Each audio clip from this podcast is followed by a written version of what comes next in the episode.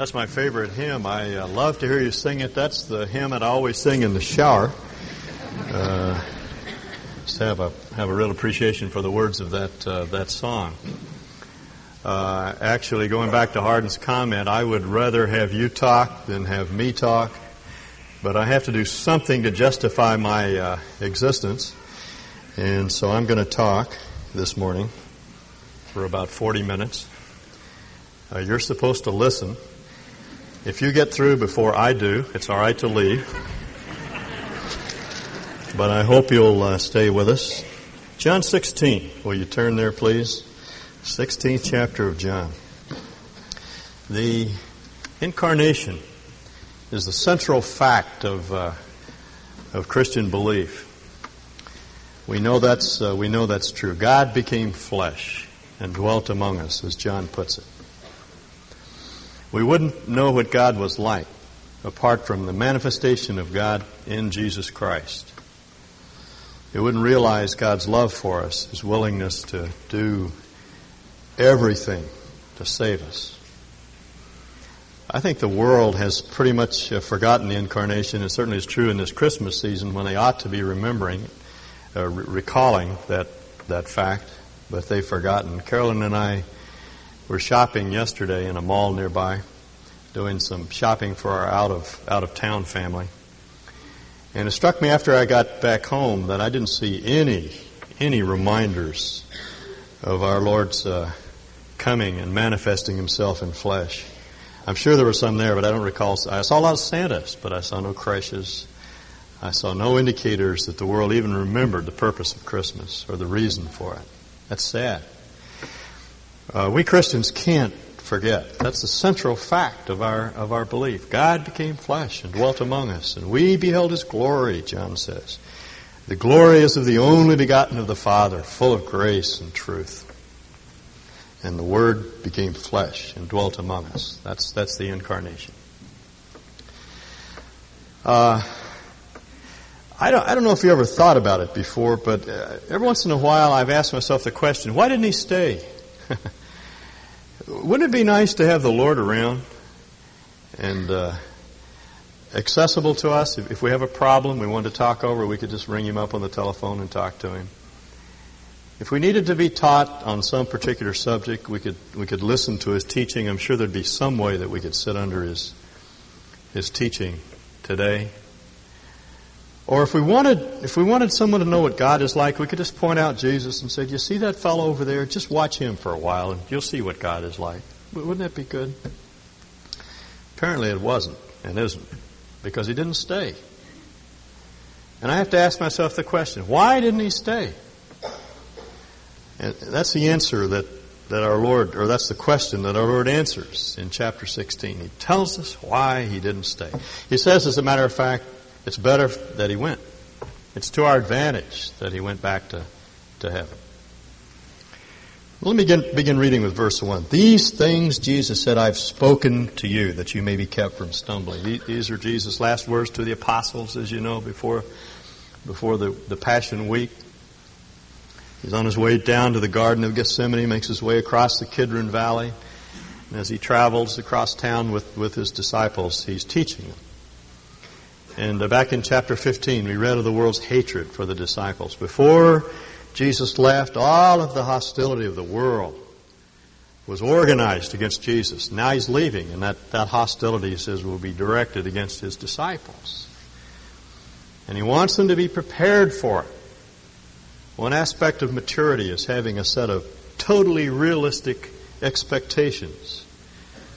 And he didn't want them to go out into the world with a, a sort of a Pollyannish attitude toward things that everything is going to be going to be fine. It, it, it wasn't. There'd be a lot of hostility, a lot of hatred directed against them, and that's why he that's why he taught them. That's why he told them. He forewarned them that they could expect the world's hatred. These things, that is, regarding the world's hostility, I've spoken to you that you may be kept from stumbling. This word that's translated stumbling is a very interesting word. It's the word from which which our word scandal comes from. But it doesn't really mean to scandalize. It's one of these words that's changed its meaning over the years. Originally, when the, when the word first came into the Greek language, it was used of the little, uh, stick, trigger stick that's used in a figure four trap. You remember when you were kids and you made took three sticks and cut notches in them and made a figure four trap and put a peach basket or or some kind of box on the top and baited the stick and the animal would pull the stick off and the whole thing would fall on top of him. Then then you had to figure out how to get him out of the box once you once you caught him. But that, that was the word for the trigger stick on a trap. Then it came to refer to the trap itself. Then it, re- it came to the idea of, uh, came to refer to the idea of being trapped.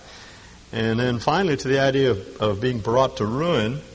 And then the Christians picked up the word and in their literature used it to refer to being brought to ruin in a special way. That is a failure of faith or a crisis of faith or a test of faith or fa- uh, uh, some failure of nerve. In, in other words, there there be times in life when we'll be confronted with some obstacle, some problem, some hostility that would become for us a crisis of faith. We'd look at this thing and say, maybe I never should have become a Christian. Or what, what good is it for me to be a Christian? Or why are these things happening to me because I am a Christian? It's that sort of thing that this word was used to refer to. So when Jesus says, I've spoken these things to you so you won't stumble, he's talking about these crises of faith and nerve that we all run into when, when, when times get tough. See? What Jesus is saying is to be forewarned, is to be forearmed. You have to know that there are hard times ahead. It's totally unrealistic to look at our life and say that things will not from time to time be tough. There will be good times, but there will be tough times as well.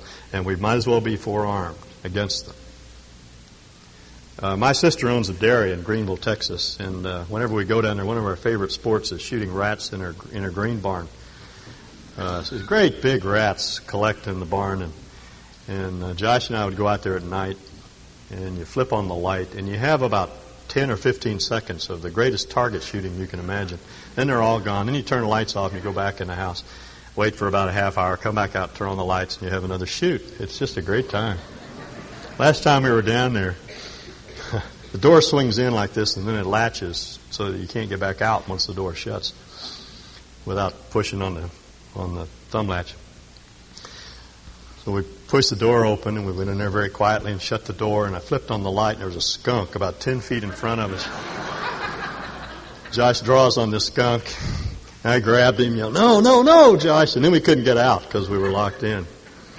So uh, finally we got out. The, the skunk didn't get too excited, so everything was all right. We got back in the house, and and my uh, sister Betty Lou said, "Oh, I should have told you about that skunk." if you really love somebody, you'll tell them about these things, you know.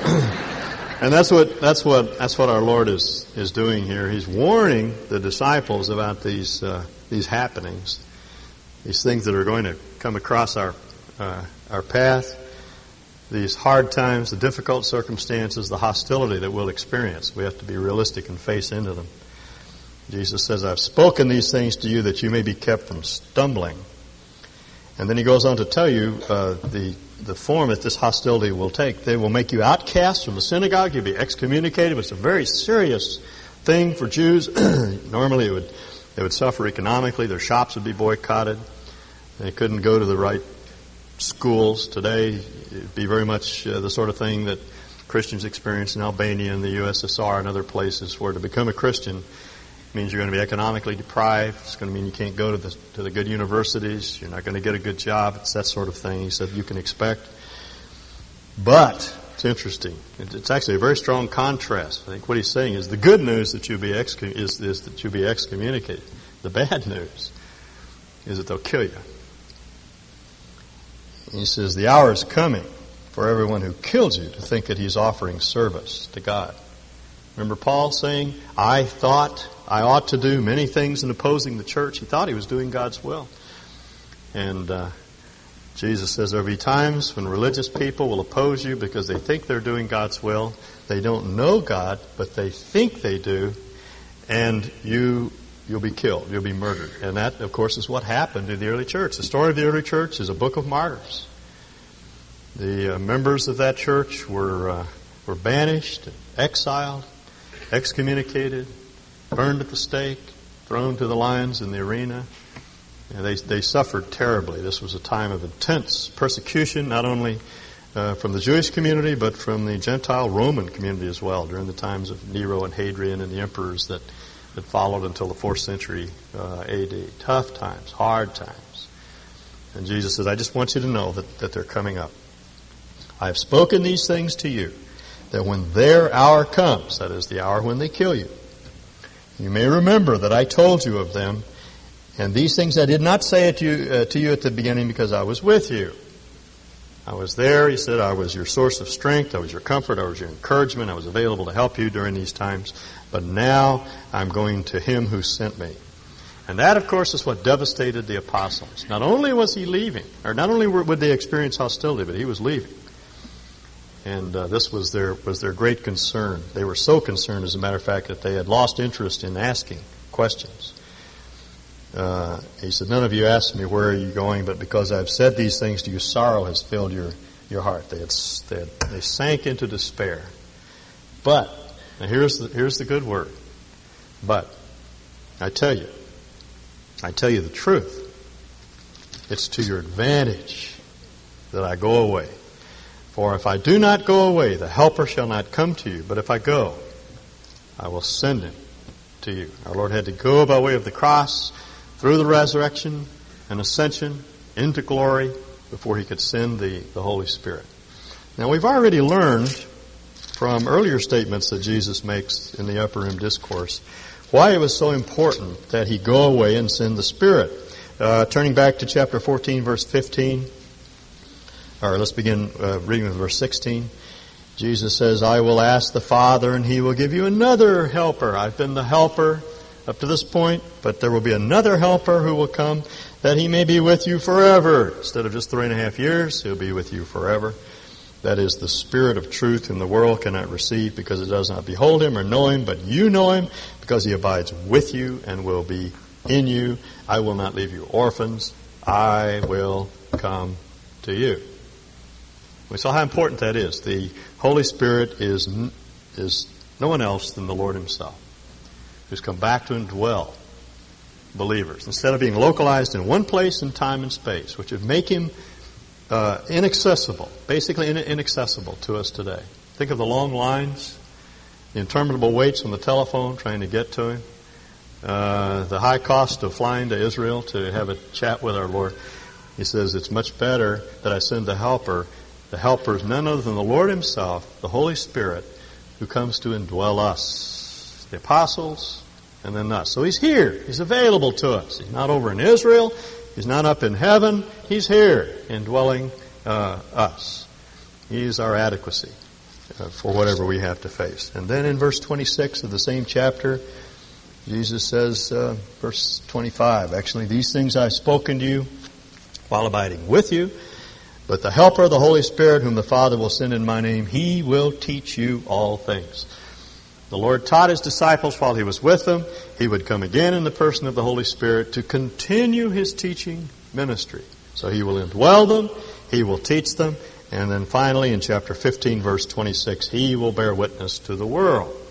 Now that's why he had to go away. He had to go away, come back in the person of the Holy Spirit so he can indwell continue to teach the apostles, thus making his teaching available to all of us, and he would witness to the world. Not to just one segment of the world, the world in uh, Palestine, but the entire world. Now, I think what chapter 6 is, is an amplification on these last two aspects of the Holy Spirit's ministry. That is, His witness to the world and His teaching to the church. That's what the Holy Spirit does. That's what the Spirit of Christ does. He witnesses to the world and he teaches the church. And we need to keep those two main ideas in mind as we look at chapter 16. And he begins first with his witness to the world, and he elaborates on that beginning with verse 8. And he, well, let, let me back up to verse 7, because I want to get, uh, get this uh, uh, verse 8 in context. I tell you the truth, it is to your advantage that I go away, for, I, for if I do not go away, the Helper shall not come to you, but if I go, I will send him to you. To do what? He, when he comes, will convict the world concerning sin and righteousness and judgment. Concerning sin, because they do not believe in me. Concerning righteousness, because I go to the Father and you no longer behold me. And concerning judgment, because the ruler of this world has been judged. So he specifies the The convicting ministry of the Spirit has to do with three moral categories. He will convince the world of sin and righteousness and judgment. The uh, gravity of sin, the reality of righteousness, and the certainty of judgment. Those are the three. Uh, those are three issues that the world will know about, and they will be convinced. We don't have to convince them. It's not our witness that convinces them. Remember, we said a couple of weeks ago that the witness of the Spirit is antecedent to ours. It goes before. It's not that we witness and then the, the Holy Spirit comes in behind to corroborate our witness. It's that He witnesses and our witness corroborates Him. In other words, we don't have to convince people of these matters.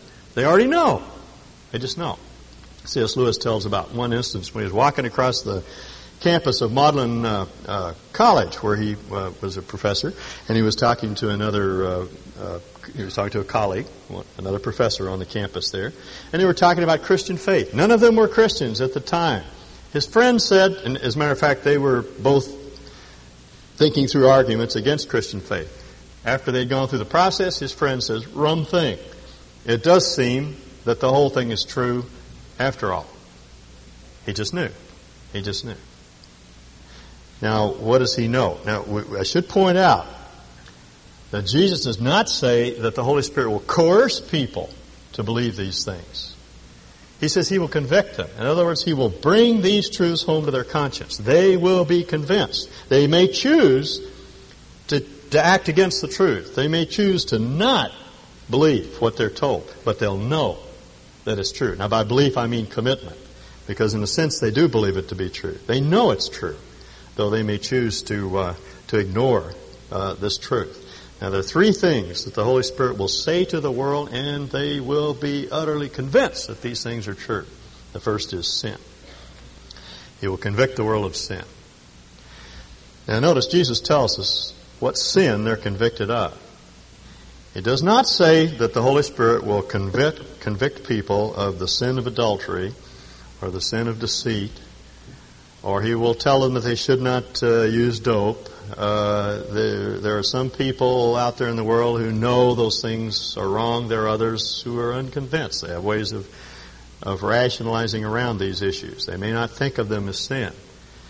The Spirit does not convict the world of individual sins. That's not His concern because it is not our individual sins that separate us from God. It's not the fact that we tell lies that separates us from God, you see. The, the, the, only sin that separates us from God is the sin of unbelief, unbelief in Christ. Earlier in, in the third chapter, John's uh, comment on Jesus' conversation with, with Nicodemus goes like this 318. He who believes in him is not judged. He who does not believe has been judged already because he has not believed in the name of the only begotten Son of God. Now, what is it that brings men and women into judgment? Not their sins, it's that they don't believe in Jesus. That's the issue, you see. They haven't accepted the solution that God offered. Suppose uh, someone in this congregation came down with AIDS. You, it, it's terminal, it's fatal. There's no uh, no uh, medicine that you can take that will cure that dreadful disease. But but suppose some scientist discovered a cure, and they brought it to your hospital room and said, "Here's the cure," and you refused to take it. Well, of course, it would be the AIDS that killed you, but ultimately, it's it's the refusal to take the medicine that uh, that that uh, the medical profession has provided that would save you. That's what Jesus is saying. It's not our sins. Those have been paid for. As a matter of fact, in, in John's little book, 1 John 2, chapter 2, verse 2, he says, He, Jesus, is the satisfaction for our sins. And not for our sins only, but for the sins of the whole world. That means Christ died for people's sins out there, those that don't know Christ. So it's not their sins that separate them from God, it's the fact that they haven't accepted the salvation that God offers. And you see, that's what the Holy Spirit convicts people of. I've seen that over and over again. You can talk. I used to go into uh, evangelistic meetings and dorms and, and fraternities, and I've, I've talked to men across the table about their relationship to Christ. And you can talk about religion, and, and, and they, they'll scoff at it sometimes, or they'll ignore it. You, can talk about morality. It doesn't get to them, but you mention the name of Jesus and something happens. Something happens. There's a deep down respect for that name. And I, I think that's because the Spirit of God is witnessing to people's hearts about the sin of not believing in Jesus. Now, that's the first issue that the Holy Spirit will raise in a person's mind. What about Jesus? What am I going to do with him? You see, he can he will convince the world of that sin. The second is is righteousness. Now notice how Jesus puts it. Uh, I've got to go back to John 16. Um, concerning righteousness, because I go to the Father, and you no longer behold me. What does he mean? Well, Jesus always did things right. He, he, just knew how to act in every situation. He, he knew how to, how to talk to men. He knew how to talk to women. He knew how to talk to children. He always acted in the proper way. He knew when to be, when to be hard with people. He knew when to be gentle and kind. He was tranquil when everybody else was falling apart. He had moral courage. He could stand against trends and, and he could act in, in godlike ways. He was a perfect example of righteousness. Now he says, I'm, I'm leaving. where's the example? Where's the standard of goodness? Well, when the Spirit comes back, Jesus says, He will convict and convince the world of a standard of righteousness. That's why you don't have to tell people what it means to be a good man or a good woman. They just know. They just know down inside. They know that cowardice is, is wrong. They, they know that, that a bitter, unforgiving spirit is wrong. They, they just know. That's all. You, don't have to belabor the fact that, that we ought to be better than we are. They, they just know that that's true. Uh, there was an article recently in, in Time magazine about the baby boomers. Uh, it described the uh, baby boom generation as what they call the pig and a python phenomenon, this sort of bulge that goes through uh, from generation to generation and distorts everything.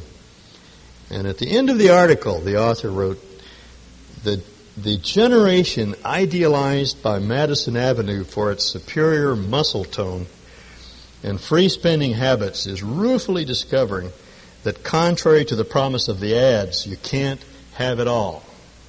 As they moodily listen to golden oldies, the members of the Big Chill generation sometimes seem to prefer looking back to looking forward. They long for a simpler and dreamier time of dates at the drive-in before real life intruded. See what he's saying? We, we keep wanting to go back to the good old days. Well, I'll tell you what, I lived back there. And there wasn't anything good about those days either. But we like to get away from this life because somehow we we know that we don't have what it takes to measure up. We don't even meet our own standards, much less the standards of others. Well, where did that standard come from? It, it comes from the Spirit of God who is writing on people's heart telling them what they ought to be. That's that standard of righteousness, you see. So he convicts the world of, of the sin of unbelief in Jesus, and he convinces the world that there is a standard of righteousness which they fall short of. And then the third uh, issue is the uh, is judgment. He says concerning judgment because the, the ruler of this world is judged. The ruler of this world is Satan. And he was judged in the cross when our Lord defeated principalities and powers. If the ruler of this world is judged, what about the inhabitants? Do they think they're going to escape? No. No.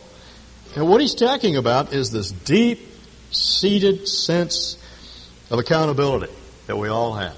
You can't get away from it. This idea that there is, there's, there's a comeuppance, that one of these days there's going to be a reckoning, that we don't get away scot free in life, that there is some, some judgment coming up that someday we're going to have to stand before God and we're going to have to answer for what we've done with our lives. You can't get away from that. You try to. You try to ignore it and forget it, but you can't because it's written in our hearts. Where'd it come from?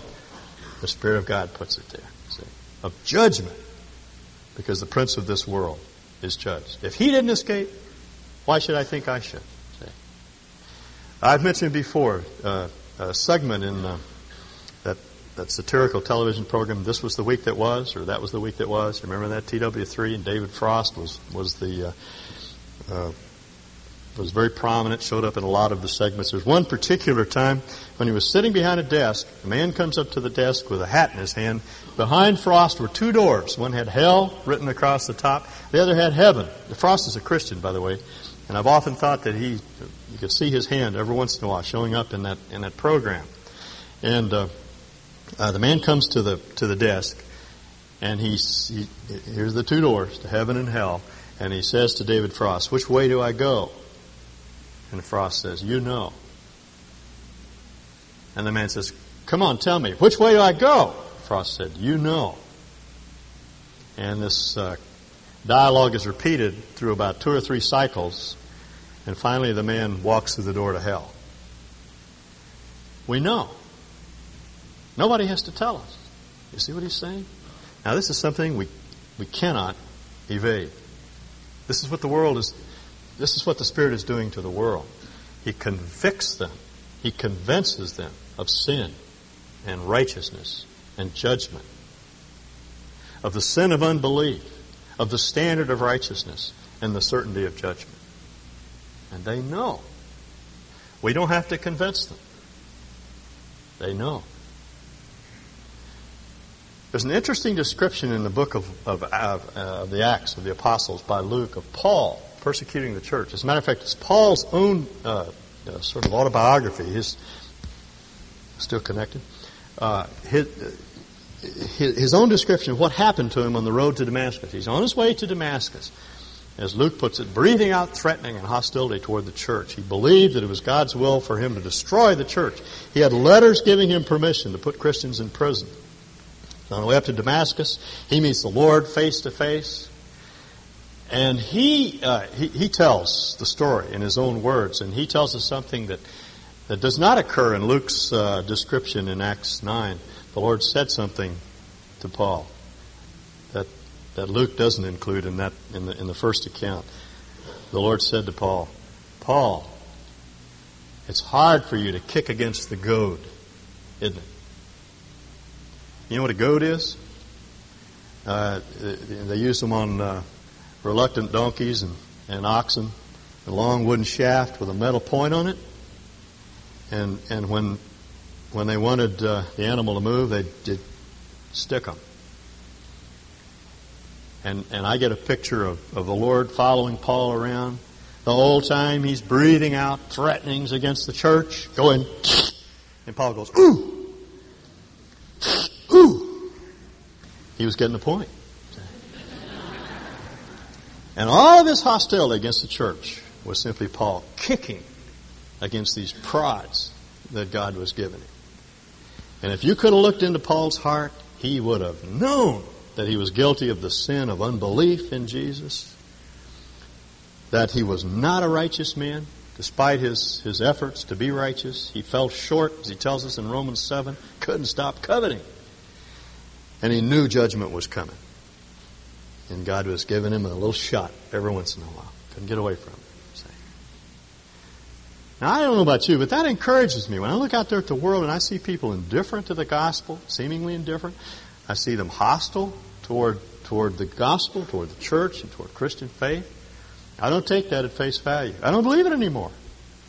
Because I know that down underneath, they know. They're already convinced. Now that's the ministry that our Lord is carrying on today in the world. Now he, he goes on to tell us what ministry he has to the church. I have many more things to say to you, but you cannot bear them now. We say, oh, I wish he'd gone on because I would have loved to know what he had to say. You don't need to wonder what he had to say. Here it is. It's right here in the New Testament. Because as he goes on to say, when he, the Spirit of truth, comes, he will guide you into all the truth. He will not speak on his own initiative, but whatever he hears, he will speak, and he will disclose to you what is to come. He shall glorify me, for he shall take of mine and shall disclose it to you. All things that the Father has are mine. Therefore I said that he takes of mine and will disclose it to you. Now, I have a lot of material here, I don't have much time to cover, but I just want to make just, uh, just a couple of comments. the, the first thing that, that we need to understand is that this passage applies, first of all, to the apostles. This is a promise to them that He would guide them into all the truth. The Spirit of God took the things that were in the mind of God and He gave them to the apostles. And, and, and in 1 Corinthians 2, Paul elaborates on that. He not only gave them the ideas, the thoughts that are in the mind of God, he gave them the words, so that the very words are inspired of God. So, these ideas, these thoughts that were in the mind of God that he describes here as the things which God has given to me, if you want the whole process, it's that God gave them to the Son. The Son then, by means of the Holy Spirit, gave them to the apostles. And what the apostles wrote down then is the Word of God. As a matter of fact, Paul even uh, goes so far as to refer to this book as the mind of Christ. If you want to know what Christ is thinking, then all you have to do is read this book.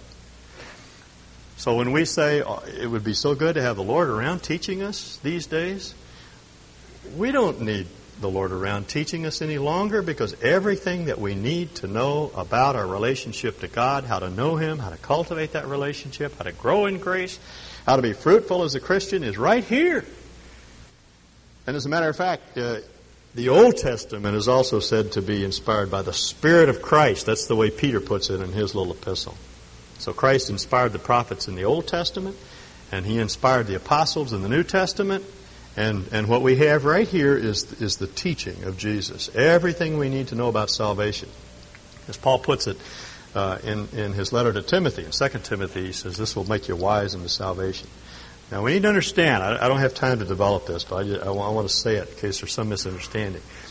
The purpose of the Bible is not to inform us on geography and geology and biology and, and politics and, and uh, uh, uh, those sorts of things where it touches these issues, these matters, it is true. We can trust it to be geographically accurate or historically accurate. But the purpose of the Bible is not to inform us about history or to inform us about geography.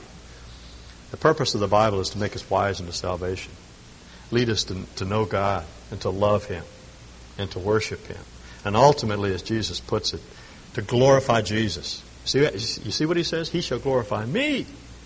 When he discloses these things to you, what he discloses will glorify me. So the purpose of reading the Bible is to see the glory of Jesus. Now, isn't that what the disciples said about Jesus? That we beheld his glory. The glory is of the only begotten, uh, as of the only begotten of the Father, full of grace and truth. Oh, he said, we just had him here, so we could see that. You can see that in the Word. That's what the Word does for us. It leads us to know him. Now, you see why he needed to go? Why it was to our advantage that he depart? It's so much better. We, we, we have an edge on the apostles. We're way ahead of the apostles. Because we have the Lord here in our presence, witnessing to our world. Maybe it's a hostile husband or wife in, in, in your family that has no use for God or no use for your profession of faith. Or maybe it's some ministry that you're, you're involved in to the world and and you're, you're, taking some hard shots out there because people are, are indifferent to what you're having to say. They're ignoring you. But see, the Lord's out there witnessing to the world just as He was with the disciples. That uncanny way He had of just knowing what people needed to hear at the right time. He's witnessing. And we say, I, I just wish I had the Lord around to, to teach me. You do. You do. Here it is. This is His instruction. And we can get to know Him. We can worship Him. We can love Him. We can find out how to be like Him as we read this book. Uh, this last week, I actually, about the last two months, uh, I've been going through a time where I just have been utterly overwhelmed by things. It came as a result of a inadvertent statement that a friend of mine made. It's funny how one one statement sometimes will just unhinge you. And he made some statement about the ministry, and suddenly it dawned on me boy, this job is way beyond me. The magnitude of this ministry has gotten so so much larger in the last year or so, and you know, the money that has to, to be raised, the programs that are going, the people that have to be overseen, and and I know in my heart that this doesn't depend on me. I've got a very very uh, uh, helpful and uh, skillful staff and elders and leaders and others, but for some reason I felt it all depended on me. And I just went through this terrible time of, of carrying this big burden around on my back. And uh, just a couple of weeks ago, in preparing for this, this message, it began to dawn on me what I was doing. I discounted the fact that this is, a, this is my Lord's ministry. It's not mine. It's His job to reach this community. Sure, we have to witness. We have to, we have to set uh, uh, a righteous standard for them. We have to live godly lives in front of them. But, but it's the Lord's task. He's witnessing to the world. He's putting His people in the right places at the right time so they can, can say the right thing. And it's His Word that has to be, has to be delivered. I don't have to make up sermons. All I have to do is tell people again what Jesus and the apostles said. You see? It all depends upon Him. Because He is just as near today as He was to the apostles. He is here. He is present in our midst and in our own lives, available to us to witness to the world and to instruct the church. No distant Lord have I, loving afar to be, made flesh for me, he cannot rest until he rests in me. I need not journey far this dearest friend to see. Companionship is always mine. He makes his home in me. I envy not the twelve. Nearer to me is he. The life he once lived here on earth, he lives again in me. Ascended now to God, my witness there to be. His witness, here am I, because his Spirit dwells in me. O glorious Son of God, incarnate deity, I shall forever be with thee, because thou art with me. Let's pray. Would you ask the Lord to rid you of the, of the fear and anxiety that you may be fearing this morning about, uh, you may be feeling this morning about uh, your, your, your task? It may be very difficult. You may be called upon to live in a situation where uh, you have a, an unbelieving mate who really cares nothing for, for God. And the temptation is to feel that this burden depends, it's, it's all on you. Everything depends on you. Would you just remind yourself that He's there to convince that man or woman of sin and righteousness and judgment, and He's there to teach you what you need to know to be the kind of example, the sort of person that you ought to be. Or perhaps you have some ministry that has overwhelmed you. You're discouraged because things don't seem to be going well. People are not responding as they should. And remind yourself that your Lord is there to instruct you and teach you and strengthen you, supply all the grace that you need to do what you're called to do. Lord, we're so glad that you went away and that you made salvation for us and that you've come back in the person of, of the Spirit to indwell us, to teach us, to equip us, to lead us into all the truth that we need to know about, about knowing you and, and, and being what you want us to be. And deliver us, Lord, from this burden that we feel to try to convict people and convince them. Somehow coerce them to believe the truth. Help us to rest in your ability to, to give powerful witness to the truth. Help us to relax in our in our ministries and in our lives and and trust you to do greater deeds than you did during the days of the incarnation. You've promised that, Lord. We ask you to do that. We we ask you to work through us here in this community to draw men and women and children to the Savior. To touch many in the singles community here who are desperately looking for, for something to satisfy and completely missing it because they don't know you. Help us to be honest and open and and bold in our faith, sensitive and, and gentle and loving and, and yet out front. And with our friends that are struggling in their marriages, Lord, who have no resources to cope with, with the conflict in their, in their homes. Lord, help us to graciously move into these situations and because of the instruction we've received from you in the Word, from your empowering presence to give help where help is needed. Lord, we just, we want to be saving, redeeming agents in our society. Thank you for this time around your word. Thank you for teaching us. Thank you for being near and available to us. We pray these things in Jesus' name. Amen.